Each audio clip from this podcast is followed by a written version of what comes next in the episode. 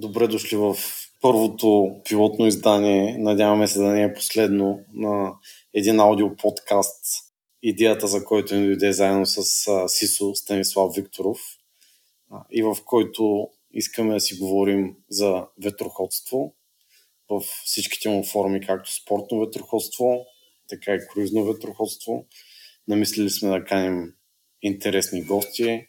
Аз си мисля, че доста широко. От моя опит в медиите, радио, телевизии, вестници и сайтове, си мисля, че много може да се разшири още повече с огромен интерес напоследък към Гърция и към плаването в гръцки води.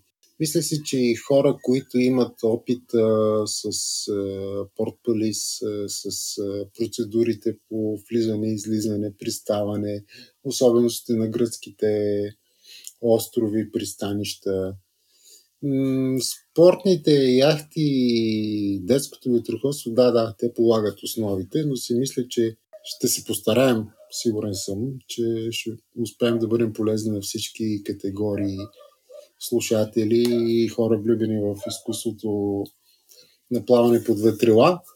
Защо се спряхме на стартова процедура? Верно, доста така дълго време обсъждахме много варианти на заглавия на този аудиокаст. Дори се спряхме и на провокативното 60, правило 69. Международният съдия Станислав Касаров категорично каза, че не. Обратно броене пък ще да ни вкара, може би, в авторските права и с Европи и други групи.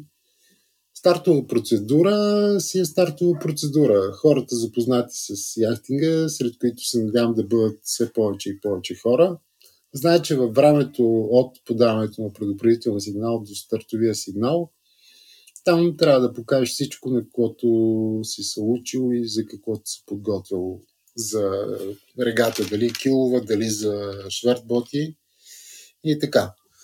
За темата на първия брой, Явка, разкажи, ясен, извинявай, разкажи защо се спряхме и какво. Да, правилно ми а, обърка името, а, защото един от а, гостите, които, които поканихме за, за пилотното издание е Явор Колев. Той заедно с а, Любен Теникиджиев са ни първите гости.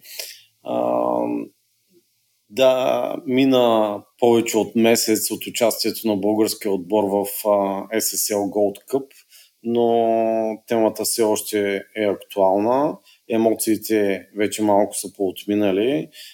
Явор и Любен са си направили анализите и се получи така доста интересен разговор с тях, който а, мисля ще е интересен за всички, които следяха а, представянето на българския отбор, стискаха палци а, и изживяха а, цялото, цялото участие на отбора.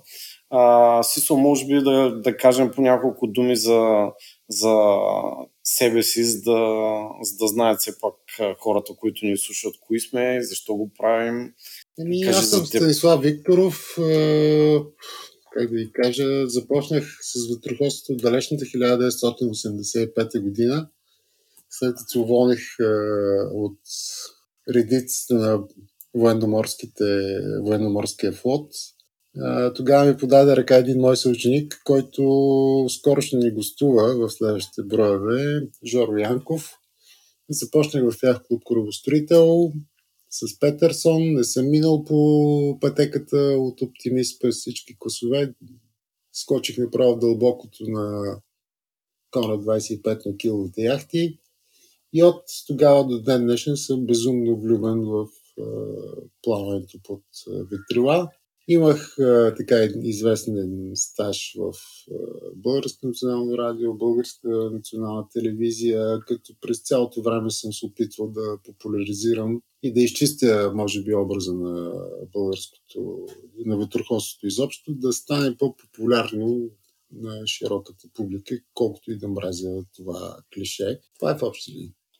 Всъщност, да, и с този подкаст една от целите не е това да да популяризираме ветроходството и да стане популярно за така наречената широка публика, да, да привлечем нови хора в ветроходството. За мен какво мога да кажа? Аз съм сравнително отскоро а, в ветроходството. Не съм минал през а, всички детски класове Оптимист Кадет. Преди около 10-12 години отидах на едно туристическо плаване и оттам се запалих. А, въпреки, че съм плавал съм под ветрила и като, а, като дете. А, тогава имах възможност да се возя на, а, да плавам с а, една от лодките на е електроразпределителната компания. Тогава те имаха някакви такива ведомствени лодки. Та, да, от 12, 12, преди 12 години по-сериозно започнах да, да плавам. Първо круизно, след това се запалих по, по спортната част на ветроходството. И тук преди година и половина стана вече две. Участвах в създаването на един проект Бора Сейлинг, който е организираме регати за участие в Шампионската лига по ветроходство. Накратко това е за мен. Тоест аз съм и в круизното, и в спортното. Тък му ще да обвиня, че скромничиш излишно. Не вярвах, че ще пропуснеш Бора Селинг, но пък бях така по-сериозно го имах под съмнение. Освен това да добавя, Ясен има опити в матч рейса, благодарение на първия ни гост, с когото ще се чуем след малко. Лично аз, поне като резултати и като ростър, съм виждал името ти в доста матч рейс регати в Гърция и в Румъния. Извинете. Да не забравяме, че освен нас двамата, освен гостите и освен вас, уважаеми слушатели на подкаста, както си каже в една реклама, вие слушате това предаване благодарение на майка си и баща си. Не може да пропуснем и че подкаста се излъчва благодарение на 24ins.bg. И вече към това, което мина от началото на ветроходния сезон у нас, който по традиция започва през март и завършва през октомври. Говорим за състезателния календар. Иначе има ентусиасти, които си плават и през зимните месеци. Естествено, старта с традиционната най-стара регата 3 март във Варна, но ако трябва да ги степенувам по важност, а не по хронологичен ред, може би това са европейските шампионати за подрастващи, които по традиция се провеждат лятото. В Дживно в Польша бе шампионата на Илка 4, бившия Лазер 4.7 за най-малките лазеристи. Мариан Шангов, 8 място в крайното класиране. Европейски шампионат, 8 място, това си е постижение. Аз не помня от кога сме нямали представител в топ 10 на такива шампионати. Разбира се, и Велика Костова, неговата съотборничка от Тор Другас, направи едно за помощ за участие при момичетата. Двамата бяха в златна група. Малко по-късно на Европейския шампионат за Илка 6 или Разел, Лазер Радиал доскоро за младежи и девойки в Солон, Диана Маркова още едно българско участие в топ 10, 10-то място. А на световния шампионат на най-малкия клас оптимист в Бодрум, Виктор Станоев, който последните години е абониран за златната група, имаше места и в топ 20 на големи първенства. Този път се нареди едва 35, но едва 35 в конкуренцията от над 30, 300 състезатели. Говорихме да. тогава с неговите треньори, че малко като че ли попрегоря и, не, и бе пре, пре, пре мотивиран. И аз давай нататък. Да, иска да те питам, тъй като аз не ги познавам тези състезатели Мариан, Велека, а, доколкото разбрах, те са от а, Порт Бургас. Да. А, кът, колко големи са Ами те доскоро бяха в клас оптимист. Това Илка 4 е първата стъпка вече към а, швартботите. Значи 16 годишни там някъде. Да припомня, че Мариан Жангов влезе, т.е. не Мариан Жангов, а Българска федерация по водорхоство влезе в новините образно казано. Представете ли си, ако Световната федерация по ветроходство World ми се беше намесила, Българска федерация по ветроходство беше наказала Мария Шангов с лишаване състезателни права за една година. Защо заради това? един казус на регата в Несебър. А Световната федерация просто отмени това решение и слава Богу, защото видяхте един мотивиран младеж, който има явно качества, докъде може да стигне.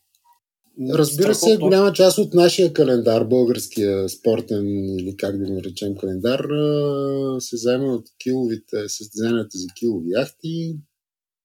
Варна Channel Cup поведе колоната през, в края на май, след това веднага Одесос Къп, Френчип, българо-румънската регата, първия кръг на Бора Сейлинг в, в София, втория кръг в Варна, предстои трети, за които предполагам ще стане въпрос, не предполагам, съм сигурен. И така, може би иска да кажем, че без да скромничам, че имаше нещо историческо в един от кръговете на Бора Селинг. Тоест, ами, да, присъствието мисля, че... в ефир. Аз мисля, че и в, да, и в двата кръга а, имаше така доста запомнящи се неща. А, допреди а, състезанието, което беше на Язовир Искър, честно казано, аз а, не мислех, че мога да се получи а, добра регата там но мястото, хората, самото провеждане ме опровергаха и наистина се получи много приятно състезание. Много добри условия имаше като вятър, което бяха едни от притесненията ни като организатори. Така че Искара вече си застава така на картата като ветроходна ветроходна Абсолютно съм съгласен. Аз може би трябва да си го поставим като една от целите да разбием подобни клишета, подобни противопоставяния наслагани през годините за моряците от София, за моряците от Варненското езеро и за големите моряци от клубовете, които има така по-дълголетна история. Нищо общо, нищо общо. Наистина бил съм на състезание в Язовир Искър. Да, направим впечатление, че вариантите не са това, което са на морето, но в края на краищата, при добра организация, при това, което прави Стефан Раев, аз мисля, че той е също един потенциален наш гост. А, той гостува в национален ефир в Дарик Радио с апостолските старания и желания на всички тези хора, ангажирани с това, може да, да стигнем до там, където бихме искали сред белите страни. А, напълно съм съгласен. А, в София има изключително много ветроходци, които просто си ходят в Гърция, участват както в а, регатите, които се организират в Северна Гърция, Северно-Егейско море. Там има няколко клуба, които правят ежеседмични регати. Има и една също френчи регата, която организира а, Стати Сотирис. Има изключително много хора от София, които си участват, плават си круизно и всъщност за тях Искара е една много добра възможност да, да ветроходстват, като Ветроходната академия, която направи Стефан Раев на Будното око е наистина страхотно нещо. Мястото е страхотно, една голяма поляна, зеленина, вятър има, тъй като там се получава една много интересна фуния от към Ихтиман. Вятър има почти постоянно, има и хубав вятър, значи на а, Бора регатата си на моменти си духаше и 15, над 15 възела. А, така че определено Искара застана карта като ветроходна дестинация.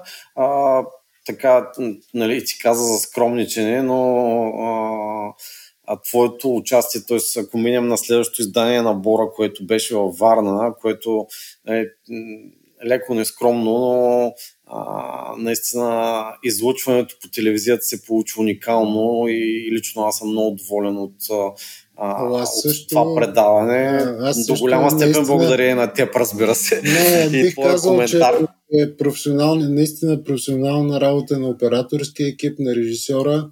Не на последно място, може би на първо на менеджера на B1B Box, който има огромен опит в по-голяма телевизия и то се личи, че е така. Страхотно, може би шапка трябва да му свалим, че е акцентирал върху, не върху футбол, баскетбол и те продаваемите спортове, а е акцентирал върху популяризирането на по-малко гледани спортове, което е добре дошло за всички. А, ти беше ми поставил една задачка за качка. Пак като анонс го казваме за следващите предавания, дай Боже да има повече такива. А, не знам, що заради възрастта ли си препратката към миналото се е сложил в а, моя лист а, с задачки. По-скоро заради опита ти Разбира се. А, да, и има колкото и скромен да е нашия, скромен са нашите класирания на големи шампионати. Имаме, имаме към какво се обърнем имаме какво да се обърнем, защото без история няма бъдеще. Имаме успехи, имам, имаме гости, които може да каним а, от европейски и световни първенства, участници и така. Окей, okay, да, може би да анонсираме а, първите гости. А, това са, както споменахме малко по-рано, а, Явор Колев и Любен Тенекиджиев. Темата е представянето на българския отбор на SSL. Надявам се, т.е. надяваме се това, което правим да се хареса на повече хора, да достигне до повече хора. Ние с СИСО ще положим всички усилия да се получат хубави, интересни предавания с хубави гости. Така че Пожелаваме приятно слушане на следващата част, където е разговора с Любен Явор. Приятно слушане и от мен. Наистина интересни неща предстои да чуете. Надявам се да имаме обратна връзка. Очакваме теми и предложения от вас. Така че приятно слушане. Ако искате да започваме. С нас са Явор Колев и Любен Теникиджиев. С тях искаме да ни разкажат малко за представянето на българския отбор в SSL. Повечето от нас сигурно ги познават, но ще ги помолим с няколко думи да се представят себе си и как са били опита им в ветроходството, през какво са минали. Да започнем с Явор Колев. Здравейте! Както каза Ясен, вероятно много хора знаят повечето от нещата, които ще кажа ще гледам да съм съвсем кратък. Занимавам се с ветроходство от, може би станаха повече от 35 години, като голяма част от това време съм се занимавал и с треньорска дейност, и с състезателна. Никога не съм преставал да се състезавам, по-малко да съдействам във ветроходството и известно време съм бил 10 на години треньор на национални олимпийски състезатели на България. Участвал съм като треньор на две олимпиади. Готвил съм състезатели за три от Олимпийските игри за възрастни и веднъж за младежки Олимпийски игри. В общи линии това е голямата част от така, на, съвсем накратко. Напоследък се занимавам повече с състезаване в киловото ветроходство.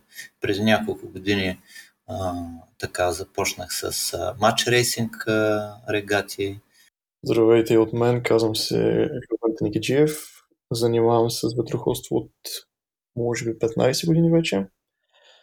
А, като основно съм бил състезател в клас Лазер и съм се занимавал с шверботи, а, клас Лазер вече е известен като Илка.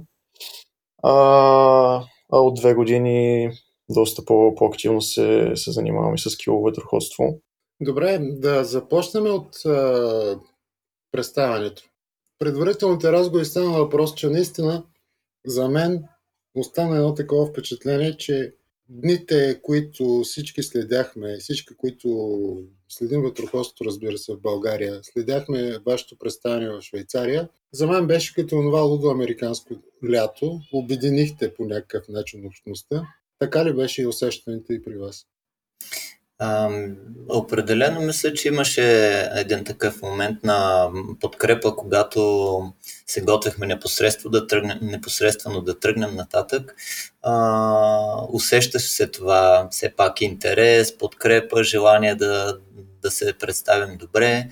А, докато бяхме там, до голяма степен а, как да кажа, отбора все пак си се концентрира върху задачите, които имахме там и не сме следили плътно какво се случва, как се отразява, как реагират хората, но а, все пак въпреки това се процеждаше и до нас а, нали, ентусиазъм, радост от хората и така. А, разкажете малко за самия формат SSL, а, Star Sailors League а, е абревиатурата. А, какво представлява всъщност формата? А, така наистина повечето хора в ветроходната общност следяхме какво и как се случва, но може би е имало някой, който да, да е пропуснал самото състезание, какво е, кога се провежда, за първи път ли се провежда сега? Ами, SSL, форматът на регатата SSL е ам, така, целта на организаторите и въобще това, около което се обединяват философията, е да направят альтернатива, не альтернатива, ами по-скоро нещо като световното по футбол, но във ветроходството. Това е и така един от техните слогани. залага се на това да се състезават нации срещу нации, т.е. най-добрите ветроходци от различните ветроходни нации да се състезават като национални отбори в един доста голям отбор ветроходен на една яхта срещу други нации. И ам, тъй като 56 нации са, са се така записали и участват в а, този формат, а, в а, него се налага да има квалификационна фаза и финална фаза. Всичко, всичко това се провежда през тази година, като квалификациите започнаха през а, май месец, в, а, като отборите бяха разделени в групи по м- ранглиста. А самата ранглиста пък е другата, как да кажа, много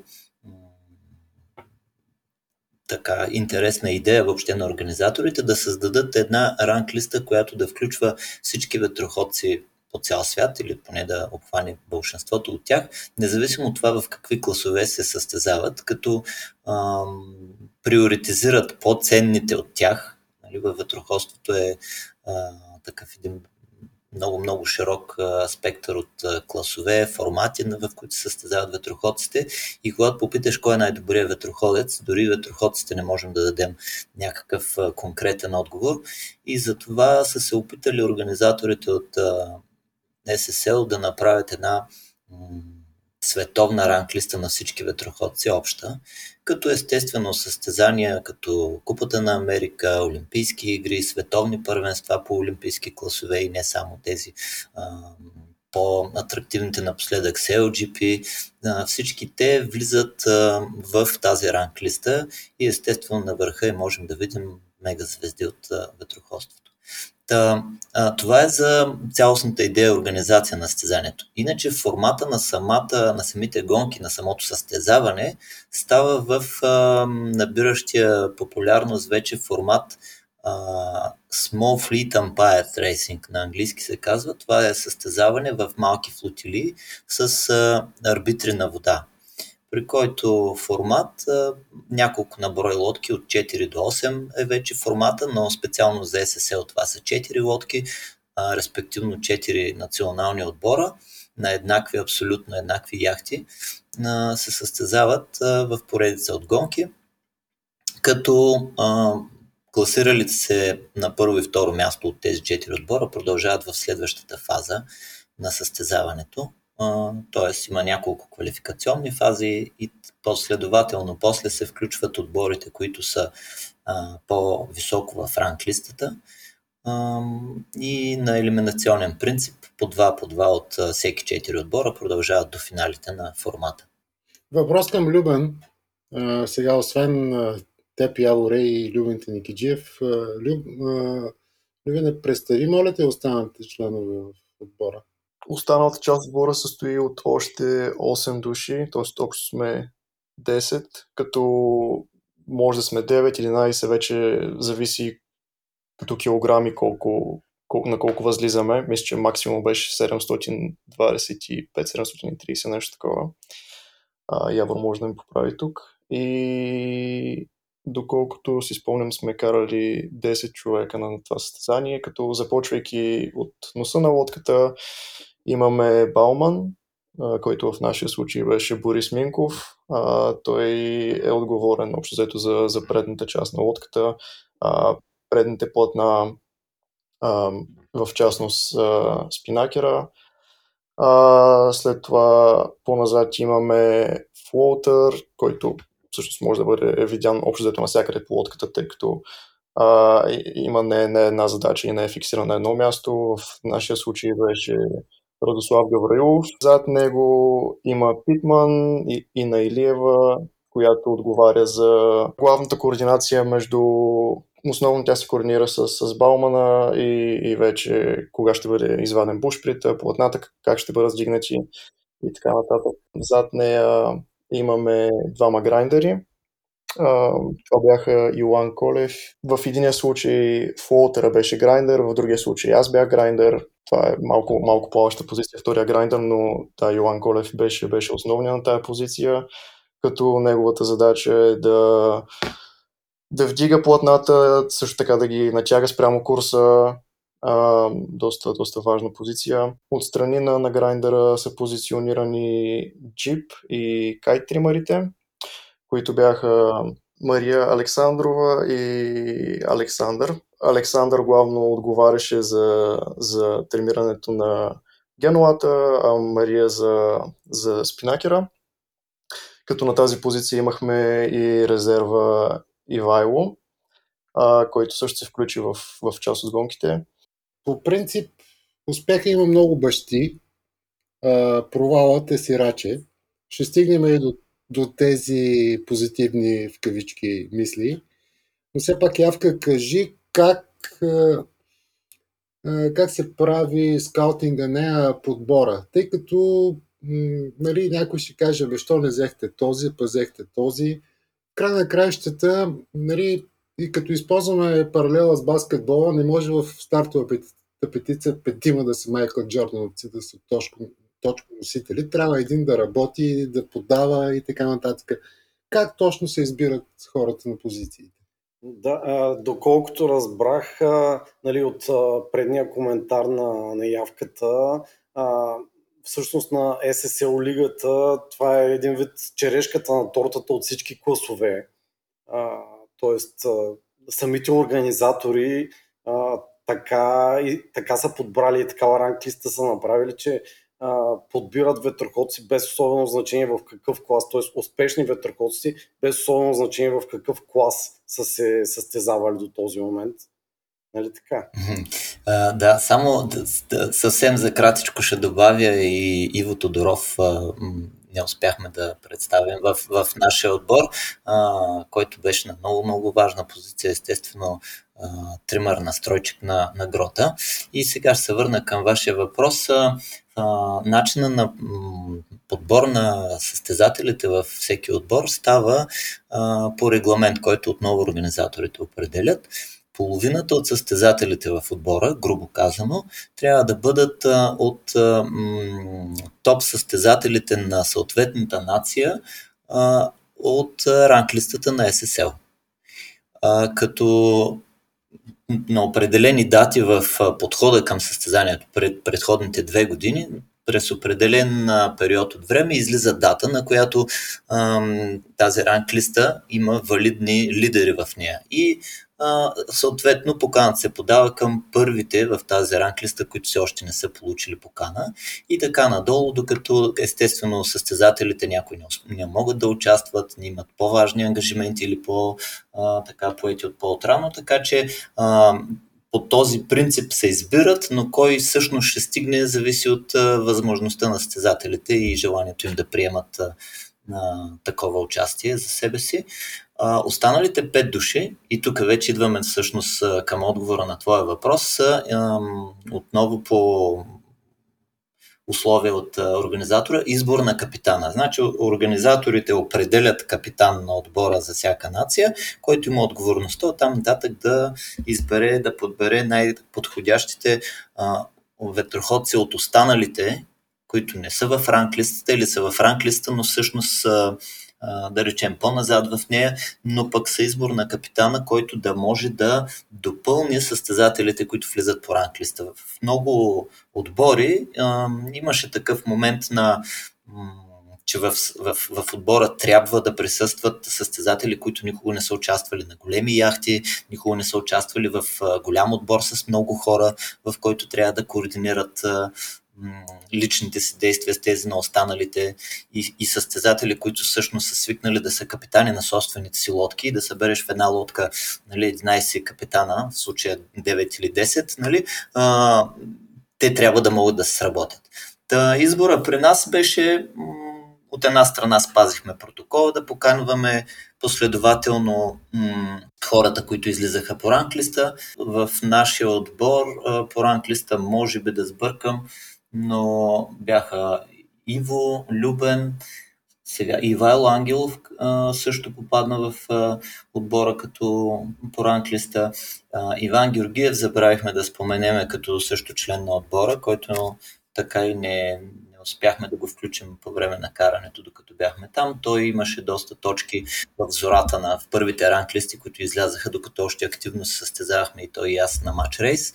А явка публична ли е тази ранглиста? Т.е. може ли всеки да я види или по някакъв начин? Това е, а, това е един въпрос и, и другия да ви върна малко към представянето на отбора. А, всъщност вие двамата мисля, че не си представихте позициите и всъщност кой е капитана и кой прави избора за тези, за другата част от екипажа, която не се класира с а, по ранглиста. Вероятно, много хора са запознати с сагата на избор на капитан за български отбор. Тя нали, тази позиция все още е под, как да кажа, човека, който записа България за този формат беше Иван Греков.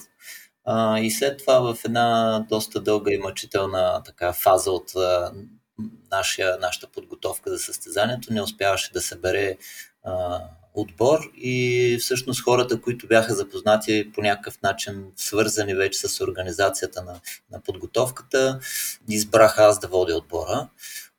От там нататък на, мо, на мен, моите рамене падна нелеката задача да изберам състезателите. Останалите, само за да довършим представянето, Любен по време на състезанието беше а, тактик на отбора. Той е, така да се каже, учите и, и мисълта на, на отбора, учите в смисъл къде как духа, какви заходи има, какво прави противника, скоро ли идва следващия знак и трябва да правим последна маневра към него. А пък аз по време на карането бях рулеви, т.е. водя лодката по възможно най- оптималния начин, съгласно изискванията на тактиката и стратегията, така че лодката да е бърза в права линия. Большинството от решенията тактически, стратегически ги взимаше Любен. В един момент разделихме мъничко отговорностите с оговорката, че в самото предстартово време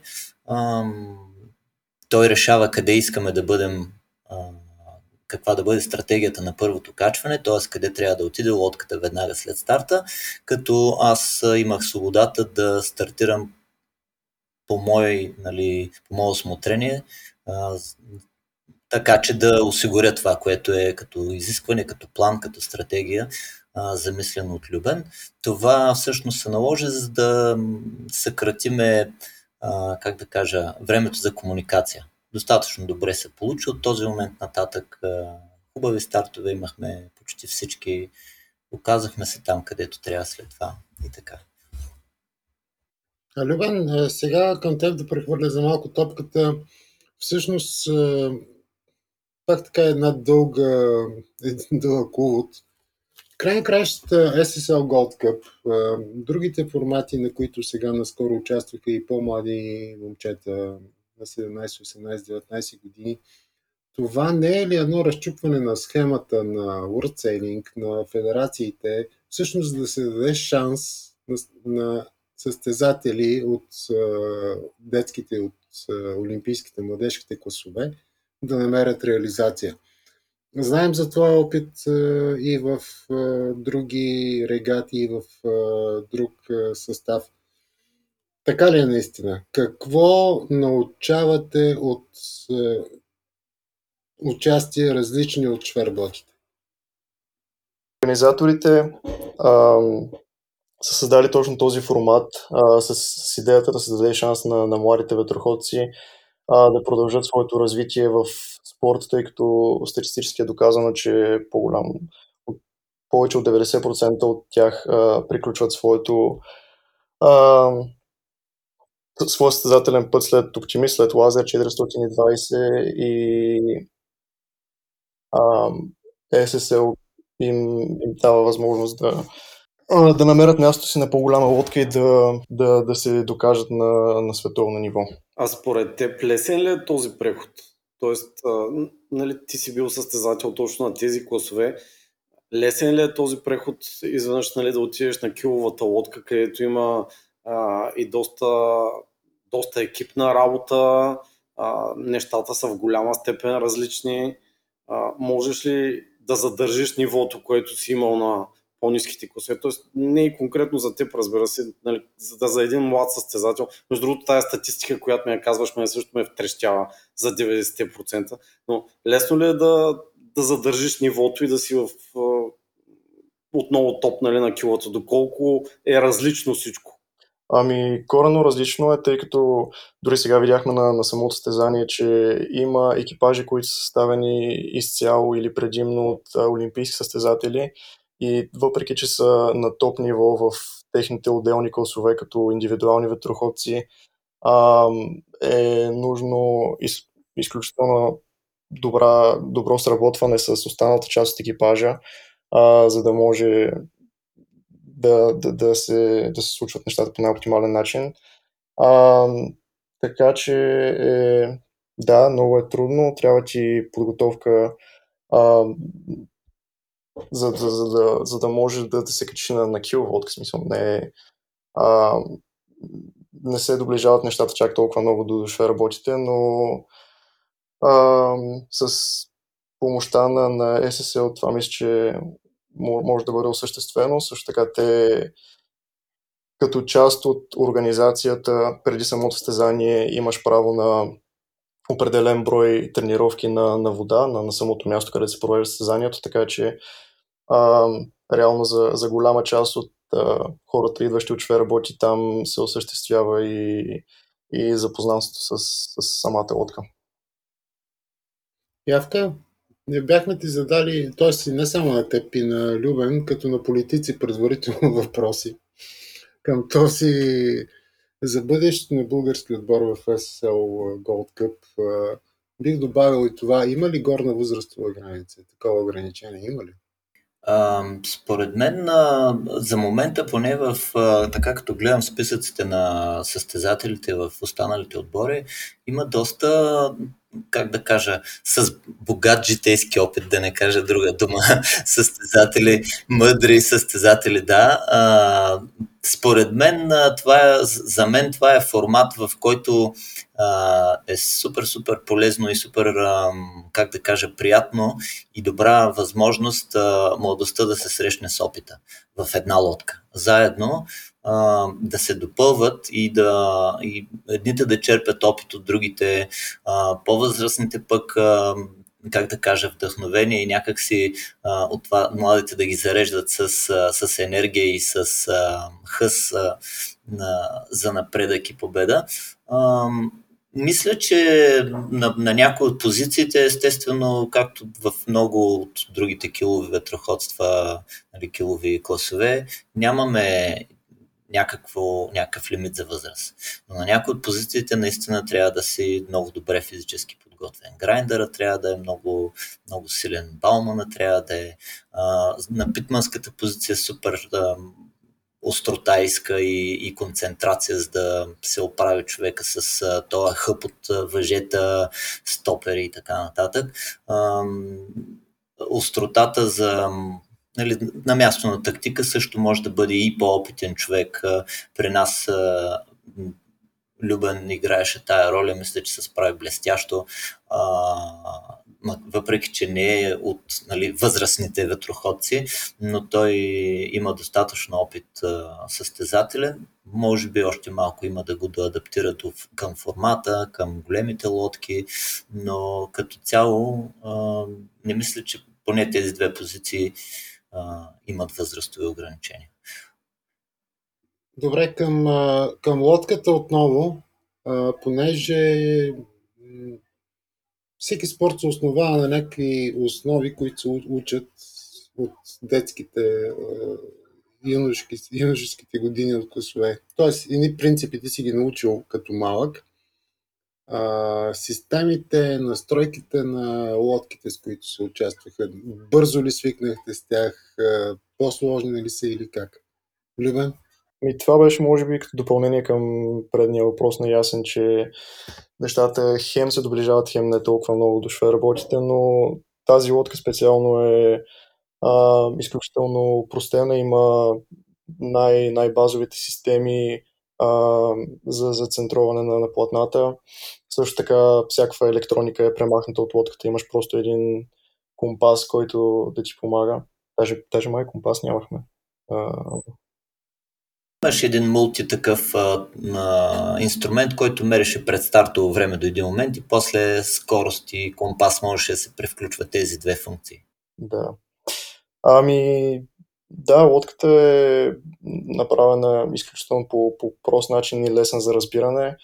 А, така че бих казал, че при условието, че целият екипаж е избран предварително, преди да се започнат тези а, определени дни, които имаш като тренировка преди самото състезание, са абсолютно достатъчни за, а, за да свикнеш с, с, с, самата лодка. Понеже просто око се видя, че наистина се стремежа е да се доближи до световните футболни финали. А, слушането на химна и вдигането на флага преди всяка гонка ли беше най-емоционалният момент? Ами, това е ам, химна и, и, и флага на, на, на България са винаги, а, как да кажа, зареждаш момент, а, момент в който си даваш сметка както за това каква чест е да си на това място, така и за отговорността, която носиш. А, като състезатели за нас обаче е важно много бързо да се, как да кажа, да се оттърсим от тези усещания, защото нещата, които правят резултата са един безкрайен низ от дребни неща, които трябва да правим конкретно на лодката и всякакви такива по-големи, как да кажа, фокуса върху резултата, как ще се отрази навън, разсейват състезатели в моментите, когато трябва да кара, той трябва да е максимално концентриран върху задачите, които има. А пък крайният резултат всъщност е страничен продукт на всичко това, на добре свършената работа. А, явка, казвайки крайен резултат, нека се пак да кажем какво и как се случи като резултат, в случай, че все пак някой от хората, които слушат, не е наясно какво и как се е случило чисто статистически, а след това вече и като емоции да разкажете малко. Аз съвсем за кратичко. Всъщност имаше, проведоха се 4 в 4 състезателни дни, 6 състезателни гонки в нашата група, като последния от дните, гонката, която, с която трябваше да завърши състезанието, в последния ден имаше двойна тежест, т.е. точките, които всеки отбор получава са а, двойни, като ние да, подобно на медал рейс в олимпийските формати. Като ние до тази фаза, до преди тази гонка, в нашата група бяхме изравнили до такава степен резултатите, че всъщност подреждането в тази последна гонка в последния ден решаваше това как ще се класират всички за по-нататък, ще, кой ще продължи на финалите. Мисля, че се справихме добре. Аз ще дам малко и на Любен думата да разкаже от негова гледна точка и неговата оценка за нашето представяне, но мисля, че ние харесахме това как карахме хората ни харесаха как караме. Коментаторите, после когато слушахме коментарите на брега на записите също, явно са били впечатлени от това как сме карали. Може би заради ниските очаквания преди това. Но да, Любен, разкажи ти, на мен е интересно също да чуя как сега го оценяваш. Еми, да, точно както каза, резултата ни беше неочакван както за нас, така и за, за хората, с които състезавахме останалите отбори. В началото доста колебливо започнахме, но всъщност още първия ден имахме първа гонка, спечелена гонка и оттам а, доста се мотивира целият целия отбор и повярвахме си повече, започнахме малко повече рискове да поемаме и реално се, се отплащаха рисковете в по-голямата част от случаите. Да, цялостно беше, беше много добро представянето. В крайна сметка завършихме трети, а, последния ден, това беше решаващата гонка. Самия старта беше много добър. А, развитието на гонката до, до последния, до последния Фордивент беше, беше много добро. Но да, в един момент се, се издъниха малко нещата и за жалост да, броени метри ни разчинаха да, да, да финишираме на, на първо или второ място, за да продължим напред към финалите в Бахрейн. Да, аз също бих искал. Вероятно това е нали, всички, които са гледали на живо или са следили по някакъв начин развитието на регатата, всъщност знаят вече за тази последна гонка, в която ние стартирахме. Първи водехме първото качване, водехме се след първото, първия попътен, продължихме да водим нали, второто качване, последното за обикаляне на последния знак. Продължавахме да водим с вече нали, малко намалена преднина. Имахме един технически проблем, който а, техническото лице, осигурено от, от организаторите на увери, че няма да ни е проблем. Той всъщност оказа и той малко влияние. Веднага след последното минаване на, на, на ветрения знак, началото на последното спускане към финала, започнаха една след друга една поредица от малки грешчици, които ни технически малко се забавихме с дигането на спинакера, малко не беше доизкаран съвсем бушприта, както разбрах после, което а, ни забави да, да можем да реагираме на действията на противниците, които ни следваха плътно Португалия и малко след тях Чехия.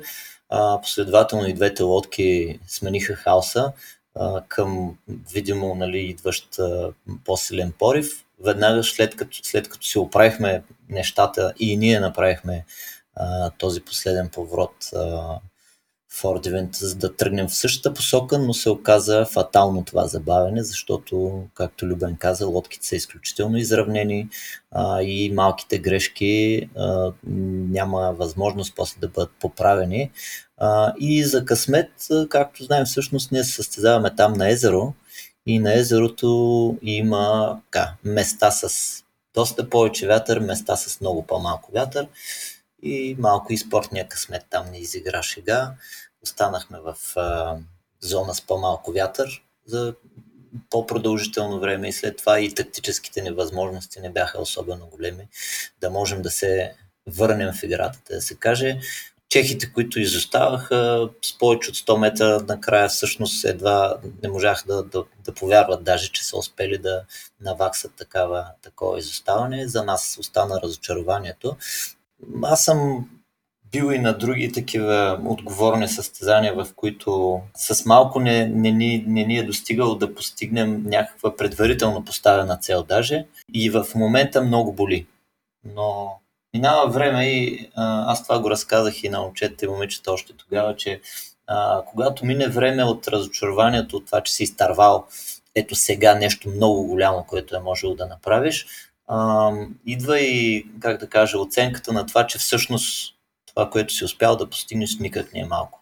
Така, след е, края на гонките на, на състезателната част, нито Явор мога да изненадам с този въпрос. Нито Любен, а, ти си бил ядка на, на Олимпийски игри, Любен е бил на европейски световни шампионати за младежи и мъже. Въпреки този опит, който имате вие и част от членовете на екипажа, разкажете нещо повече за срещите с а, колеги, с а, имена, които само сме чували и чели за тях, за атмосферата в Швейцария. Ами да, около Star Sailors League има доста именити а, ветроходци от цял свят, които подкрепят начинанието, идеята. В понеделник, значи ние приключихме с гонките, награждаването, така церемонията по награждаването на тези, които продължават напред. Всичко беше в неделя, а за понеделник, за наш късмет по, време на, всъщност в края на нашата седмица, в която имахме квалификации, имаше нещо като годишно събиране на организатори и т.н. на SSL. Доста официално събитие, на което имаше представене на олимпийците. Едно много интересно нещо имаха като инициатива. Учредяване на нова по подобие на благородническите титли, примерно в Англия, Сър и други. Асоциацията на ветроходците, която е организатор на на SSL беше учредила една титла за всички, които са участвали на Олимпиада. И а, нали, в нашия отбор Йоан беше сред а, хората, които си получиха титлата, така се каже, на тази, на тази среща в понеделник. Нещото, което има право да поставя пред името си, нали, това е любопитно така, а, а, е Оли, олимпиец, ага. еде си кой. Да, което е много, много мило така, защото всички знаем, че всъщност големия спорт трябва да вложиш много, много, много, много време усилия. Всичко си време усилия всъщност, докато се занимаваш с това, за да стигнеш до Олимпиада. И след като приключиш активната си състезателна дейност, много малко като как да кажа, обществено признание и въобще нещо остава след това. На мен ми е интересно чисто организационно а, колко човека участват в организацията на цялото събитие на цялата регата, за самото място, т.е. това е едно езеро в, в Швейцария, т.е. там каква е обстановката като публика, е такива неща от кухнята, както се казва на състезанието. Да, ами аз не съм, значи ние нямахме шанс да видим всички или да ги преброим, но имаме така, имаме информация, че в квалификационната фаза там на Нюшател има около 350 души ангажирани от организаторите, които да осигурят техническа поддръжка на лодките, съдейство, настаняване, пиар екип, транслация на, на живо на предаванията, коментари на място, настаняване, въобще много, много, много неща, които има около едно такова събитие. И въпреки, че формата е такъв, че не събира много състезатели на едно място, едно състезание от а, кръга Световна купа, да речем ИЕР с Меден Блик, Палма се събират по 1200 състезатели. Тук е далеч по-малко с, а, като брой на състезателите състезания заради това и от тази, тази гледна точка е облегчен. Иначе самото състезание е в базата на ССЛ в градчето Грансон, което се намира в южния край на Нюшетел, езерото Нюшетел в Швейцария, а наоколо всъщност отборите, тъй като в нашата преседмицата, която се състезахме ние, бяха две групи, общо 8 отбора, отбора, по 10 на 15 човека във всеки отбор и състезателите бяха настанени в хотелска, хотели наоколо, които не бяха много близо един от друг, просто защото не е голямо туристическо място, така че да можем всички да сме на едно място. Хубавото е, че всяка вечер след като сме приключили с състезателната част, с официалната част, всички отбори заедно се събираме на, в а, къщата, която е базата в Нюшател, на вечеря, на разглеждане на, нали, на видеята от деня, общуваме си помежду си отборите. Въобще обстановката беше много приятелска. Нали, няма го това гледане изпод вежди на другите или да си пазим тайните, кой какво е научил, пък да не го казва на другите. Самата база всъщност е едно имение, което е доста стара къща, която е имала обсерватория някога с така личи си както казваме, на старо злато мирише къщата. Една от купите на Америка е предоставена на организатора от Ръсел Къц, който също поддържа идеята, формата и т.н. Много от нас, може би за първ път, без да дори да са си мечтали, можеха да се докоснат до едно от гарнетата. Мисля, че 6 такива има направени. След това вече, мисля, че е преходна в момента или нещо такова, но едно от гарнетата, 70 кг сребро, се намираха там и всеки можеше да си да я пипне, да я вдигне, да се снима с нея, нещо, което нали, детска мечта. Да, Любен да разкаже също от неговите очи. Аз съм бил малко повече пъти там. Ами, аз мога да допълня само като каза Купата на Америка, че по повод и предния въпрос на Сисо, че се запознахме и с Джон Бертран, който ни дойде на, на крака на място, от последните дни след, след награждаването. Аз лично не, не знаех нали, кой е човек, оказа се, че е супер известен австралиец, който е един вид приключил доминацията на, на американския отбор в Купата на Америка след 130 нещо си години. Интересното беше, че запознанството ни беше супер непринудено, органично, просто с, с Иво Тодоров носихме спинакерите от лодката към а, къщата и се видяхме двора и по супер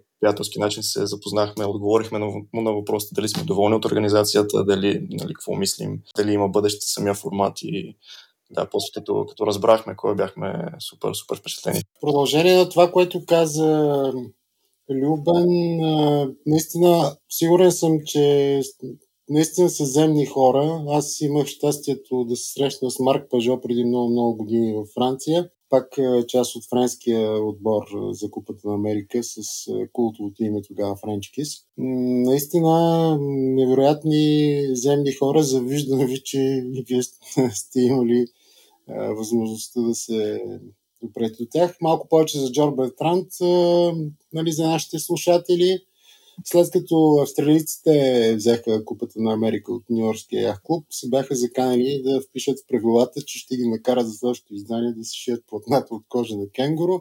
Съответно, нали, сещат, че и защитниците скочиха но така едно състезание, което американците от 1851 година го пазиха по всякакъв начин, дори с промени в правилата. Да, едно от култовете, един от върховете в, в ветроходството е всъщност това състезание Купата на Америка. Ние започнахме а, всъщност този разговор с това, че ранг листата, която ССЛ прави, за да може все пак по някакъв начин да сравни различните видове ветроходство. И Купата на Америка е един от върховете. Казахме за Олимпиади, казахме за световни първенства. А, тук може да намесим, а, примерно, около светските а, регати, които са нон-стоп, около светска за екипажи, около светска нон-стоп за самотници.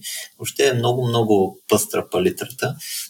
И тук възможността да се съберем на едно място хора, които, особено пък младежите, които така в повечето държави пълнят ранглистите с тези звезди на, на ветроходството е невероятно. И наистина много от, много от звездите, така както ние си мислим, че би трябвало да са огромни, недостижими и, и т.н. са супер, супер земни хора, когато ги срещнеш а, а, лице в лице и са ветроходци като нас. Как минаха гонките, какъв беше вятъра, доволни ли сте от настаняването, примерно такива неща. А, той, между другото, сподели Жон Бертран сподели, че отдавна е бил информиран за това състезание и че е бил леко скептичен. Сега Швейцария, някакви лодки, тук някакво нещо, дето никой не е чувал за него. Но той беше няколко дни, последните два дни всъщност от състезанието. Тук се връщаме на въпрос от Ясен, какво се случва с публиката. Имаше публика на на състезанието възможност да се качат хора на едно доста голямо корабче, може би 200-300 човека може да събере, от което, което корабче обикаля около дистанцията, докато яхте се състезават. Част от отборите, които не се състезават в момента също са на този кораб. Имаше вид гости, хора, които просто бяха дошли да погледат без такса, без билетчета, без такива неща, бяха поканени да могат да гледат на живо и отблизо. Имахме даже наши българи, които бяха с нас там. Да, жалко наистина, че това беше организирано само за последния ден за, за финалната гонка. Може и, и предните дни бяхме с, с корабчето на вода да си правим смените на него. Ще, да е наистина, наистина супер. Добре, а, все още е спорно. Явка ти може би ще дадеш яснота, но по принцип индивидуален спорт. Като почнеш нали, One Man Динги, Оптимис, Лазер, Фин и така нататък. Любен, ти имаш опит във всички разновидности на лазер, сега и ука, преди това на Оптимис. В края на краищата спортисти, които са състезавали сами нали, в едночленен екипаж, сега вече в екип, работата в екип. В този контекст, какво научихте за себе си и какво за другите на отбора за отборната работа, Любене? Малко е трудно да, да, да дойдеш от а, лодка, която си, на която си сам, сам си капитан в, в от голям отбор, където трябва да се синхронизираш и стиковаш с още деветима души. Тук наистина вече започва да играе човешкия фактор и напасване на, на характери. А, мен лично много ми харесва амбицията на организаторите наистина да направят ветроходството популярно и извън хората, които са, са навътре в спорта. И според мен слогана, който са избрали световно, като световното по футбол, само че за ветроходство, е част от тази стратегия, поне аз така си мисля. И всъщност нали, това, което казвате и за публиката, и за начина на отразяване, коментаторите бяха така доста доста се опитваха достъпно да, да представят нещата дори за хора, които не са вътре в, в спорта. Мен това доста, доста ми хареса и наистина си личи тази амбиция на, на организаторите. И в този ред на мисли от тук нататък как продължават нещата, както за SSL, така и за българския отбор в ССЛ. Тоест, следващото финалите всъщност са сега в Бахрейн през октомври. Да, организацията за момента продължава с финалната фаза, която вече ще бъде в, в Бахрейн, тъй като чисто организационно да събереш толкова звезди от ветроходството заедно на едно място и по това време да няма някакви други нали, големи стезания, които те да, да са задължени по някакъв начин нали, от професионалната си кариера да участват, е доста трудно. Затова прозореца, който са успели да намерят е а, през а, ноември, края на октомври, началото на ноември, е графика. За това време на годината трябва да се избере някъде, където да е по-топло. Швейцария по това време вече се е нали, зимата настъпва. Бахрейн са предоставили добри условия, мисля, че има доста сериозен вятър по това време на годината там. В рамките на две или три седмици да се довърши този турнир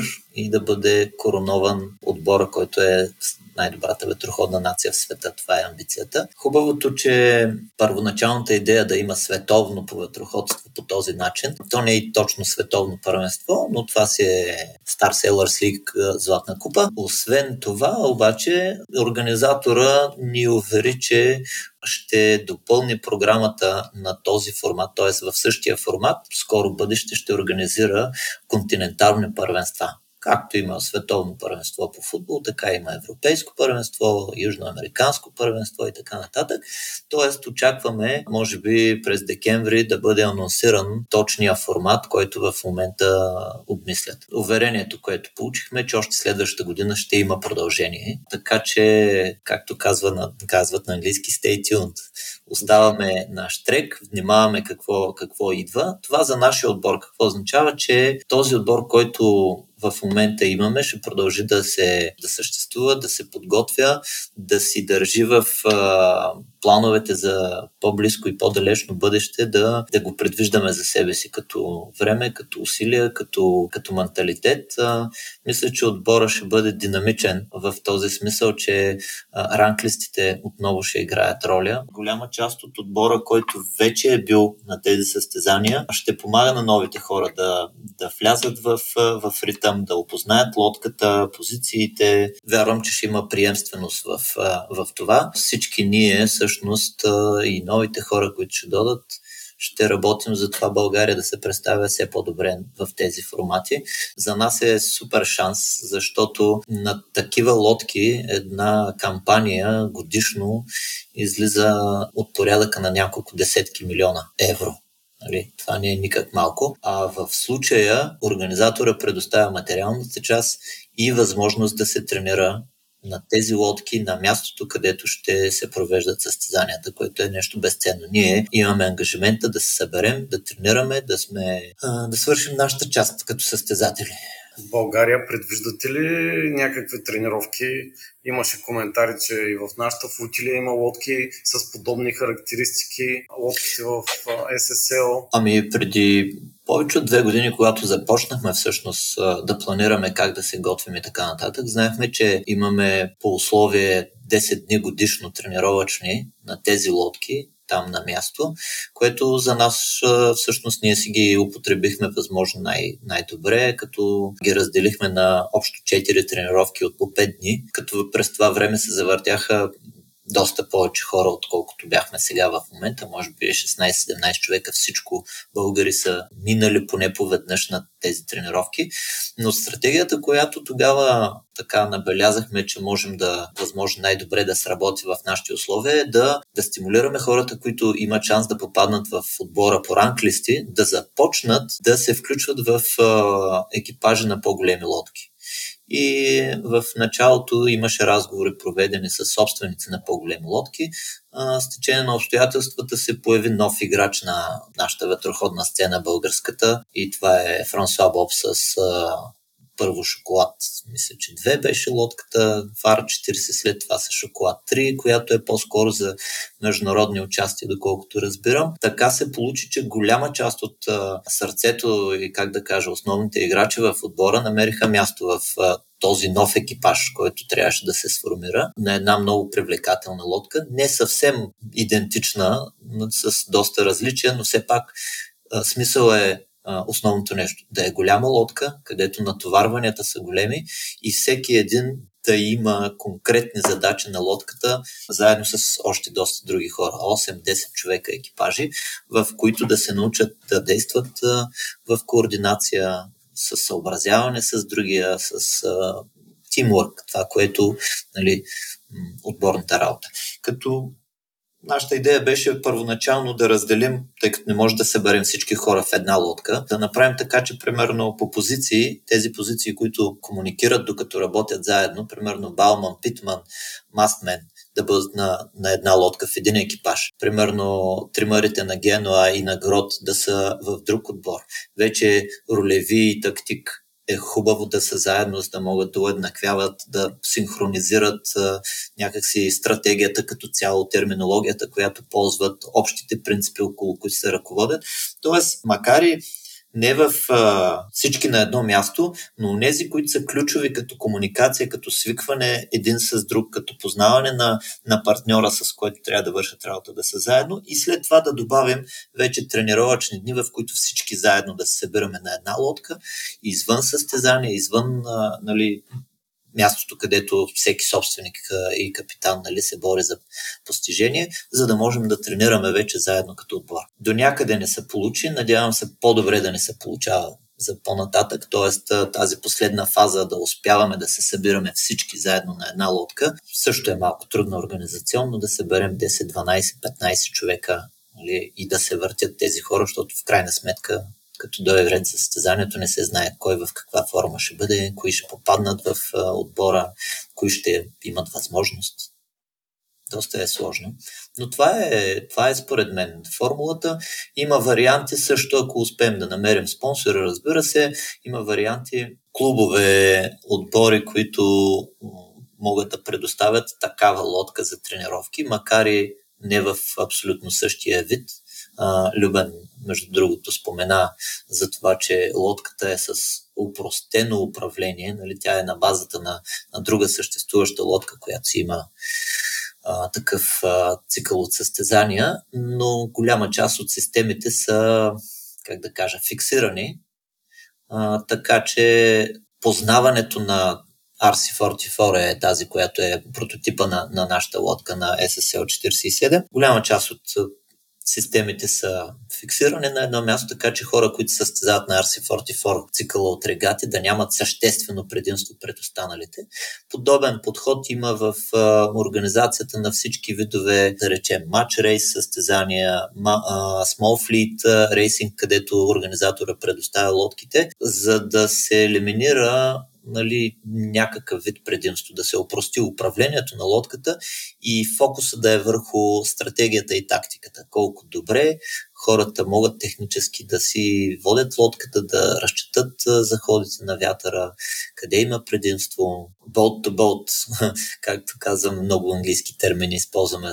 Да, тоест тактиките една срещу друга лодките, когато се срещат. Тези неща да имат значение и те да определят резултата. Преди малко ясен, като коментирахме медийното отразяване, спомена за усилията на колегите коментатори в студиото, в прякото телевизионно предаване. Наистина, това е едно от правилата, които медията, освен да информира, трябва и да образова да обучава без да получава. Нали, това е едно от правилата, които научих в началото на моя път в журналистиката. Второто, което е много важно също, никога да не се правиш на умен на гърба на събеседника си. И третото, може би основното, да говориш и да пишеш правилен български език. А, в този ред на мисли, вашите основни правила, които спазвате в ветроходството, независимо дали сте на състезание или на едно плаване с приятели, туристическо, както се нарича, ливане ти, на какво не е си? Основни правила, що се отнася до състезание и гонка, бих казал, че трите прости правила, които се опитвам да спазвам са добър старт, бърза лодка и контрол над, над противниците. Мисля, че това доста добре сработи и на това състезание. А иначе, когато е плаване с, с приятели, просто да, да няма конфликти на лодката, което мисля, че лесно се, се постига. Аз почти нямам какво да допълня. Нали? То, безопасността е номер едно. Няма значение в какъв вид плаване. Все пак ние сме на вода, на море. Първото, първо, първо, първо правило всъщност е безопасност. Нашата безопасност, ако някой от колегите не е в опасност, друга лодка, помагането на другите е най-важното. И да, за да има безопасност, голямо нали, голямо значение има комуникацията в, в лодката, взаимното разбирателство. Много особено място е яхтата, корабът въобще. Аз, макар и с усмивка, когато се качват нови хора на лодката и ги предупреждавам, че в момента, в който стъпиш на яхтата, демокрацията всъщност е останала на брега.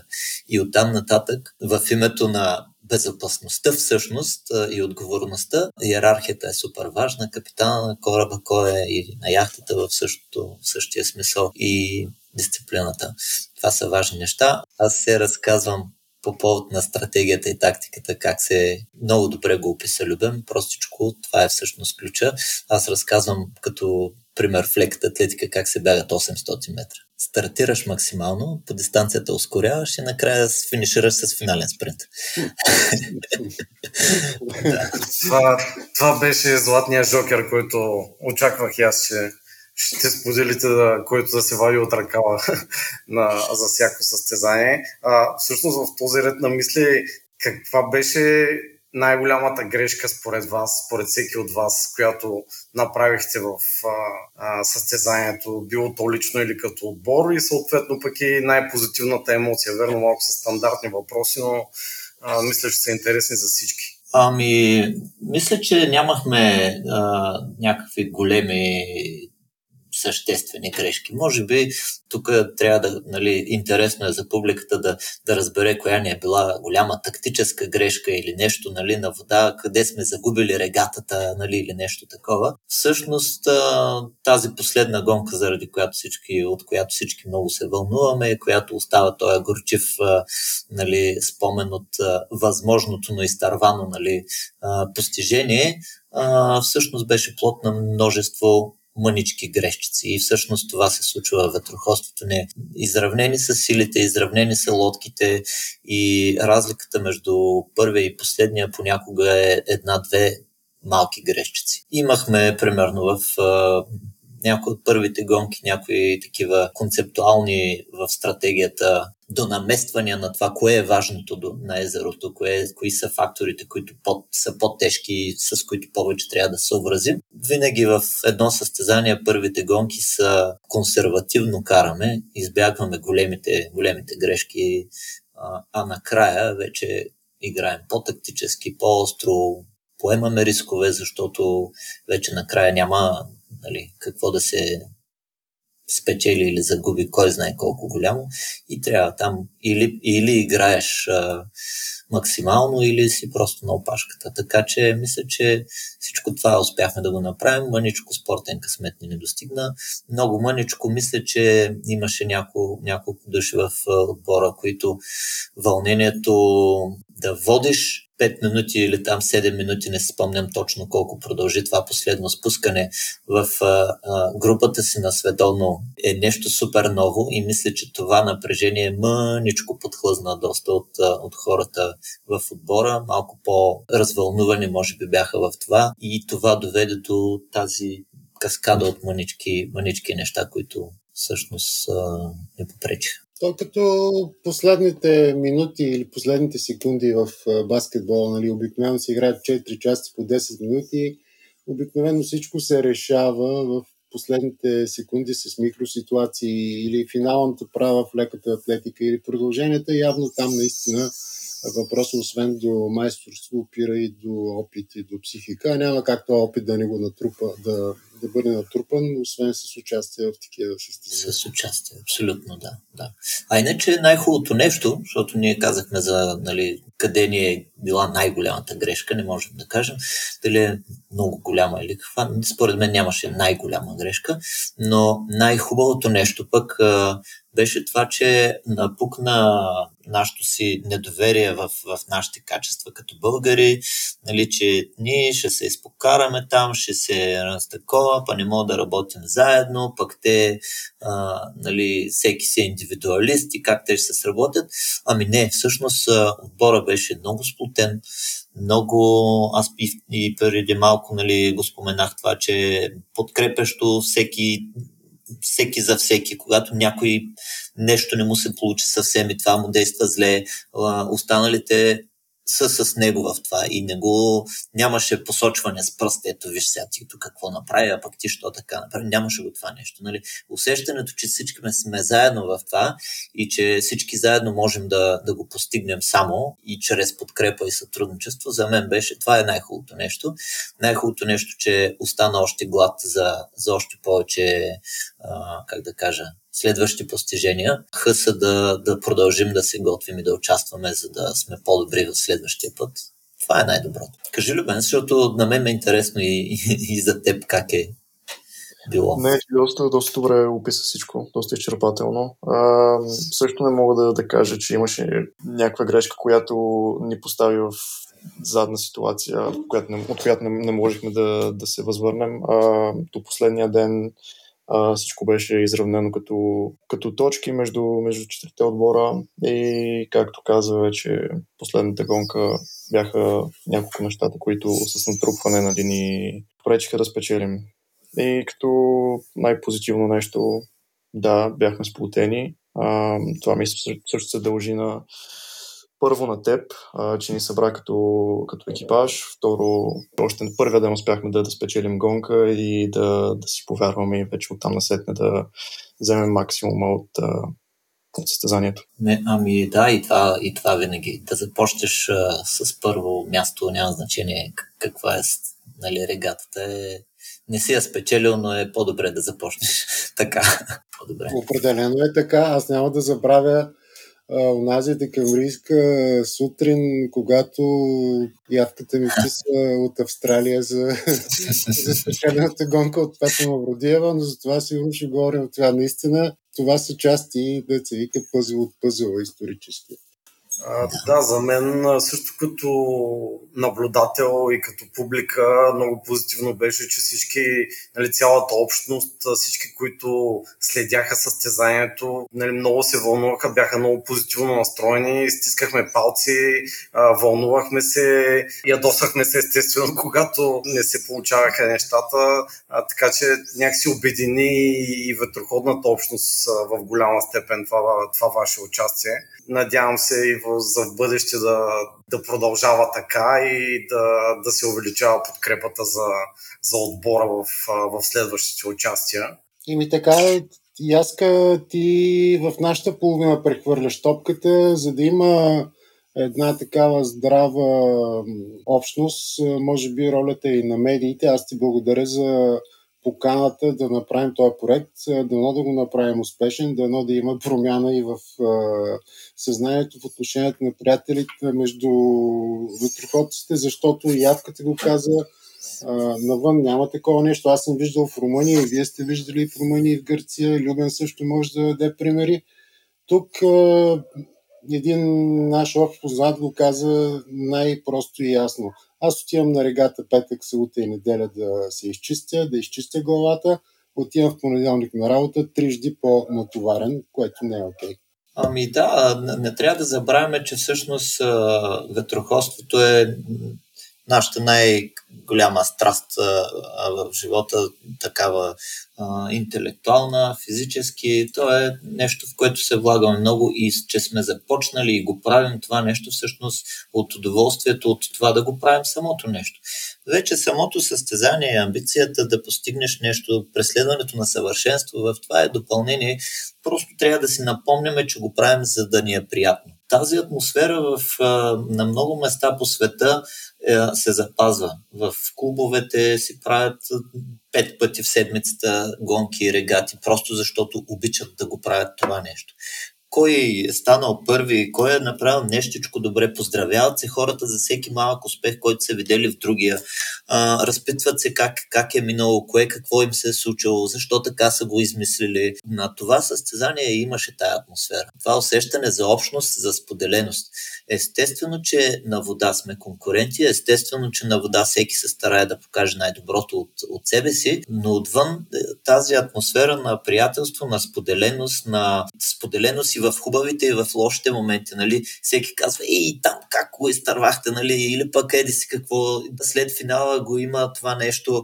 Поздравления, страхотно карахте, Съжалявам, че не, не, са, нали, не може всички да отидем на, на, на финали. Тази атмосфера малко ми липсва в, в България. Изненадах се, честно казано, тъй като аз споменах, че не следяхме много плътно реакциите, коментарите и т.н., защото обикновено това разсейва. Но след това имах възможност така да попрегледам назад направи добро впечатление това, че във всички коментари имаше съпричастност към отбора. Имаше, нали, нямаше го това, нали, Аве, Гришо, Гришо, наша склонност на българска на публиката, но това ми говори още нещо, че всъщност повечето от хората, които ни следиха, са хора, които ни познават. Хора, ние бяхме голям отбор. Значи в, в, на тази лодка имаше хора от, от всички ветроходни центрове от различни градове, големи и малки. Всеки по някакъв начин беше изпратил някого там. Имаше някого, който като се върне може да го попита как, как беше, какво се случи, доволен ли си. И всеки по някакъв начин от а, нашата общност имаше, имаше някой там, на който лично, съвсем близък, можеше да, да се чувства. Може би беше това, не знам. Ами аз мисля, че това е супер настроение, с което може да завършим разговора. Аз благодаря на Явката и Любен, че отделиха така време и ни помогнаха да направим първия запис на тази инициатива, която имаме с СИСО. Искам да им пожелая на тях успех. Надявам се и нашата инициатива да не е, т.е. този запис да не е и последния и наистина да е полезен за хората, които го слушат и да намерят нещо, всеки да намери нещо за себе си в него. И ние благодарим. Ще използвам случая да благодаря на, на нашите гости. Не искам да приключим така официално. Все пак Явка и Любене, благодарим ви за отделеното време и за участието. И ви от наша страна. Да, и ние благодарим за поканата и се надяваме скоро да имаме така добър повод да, да се съберем пак. Още повода да имаме, макар и в нали, сега продължаваме всеки да се състезава в неговите си неща, нека да имаме повече поводи. Да, предлагам да се видим в ветроходна обстановка следващия път. Най-добре. да. Окей, okay. добре. Чао, момчета, благодаря ви.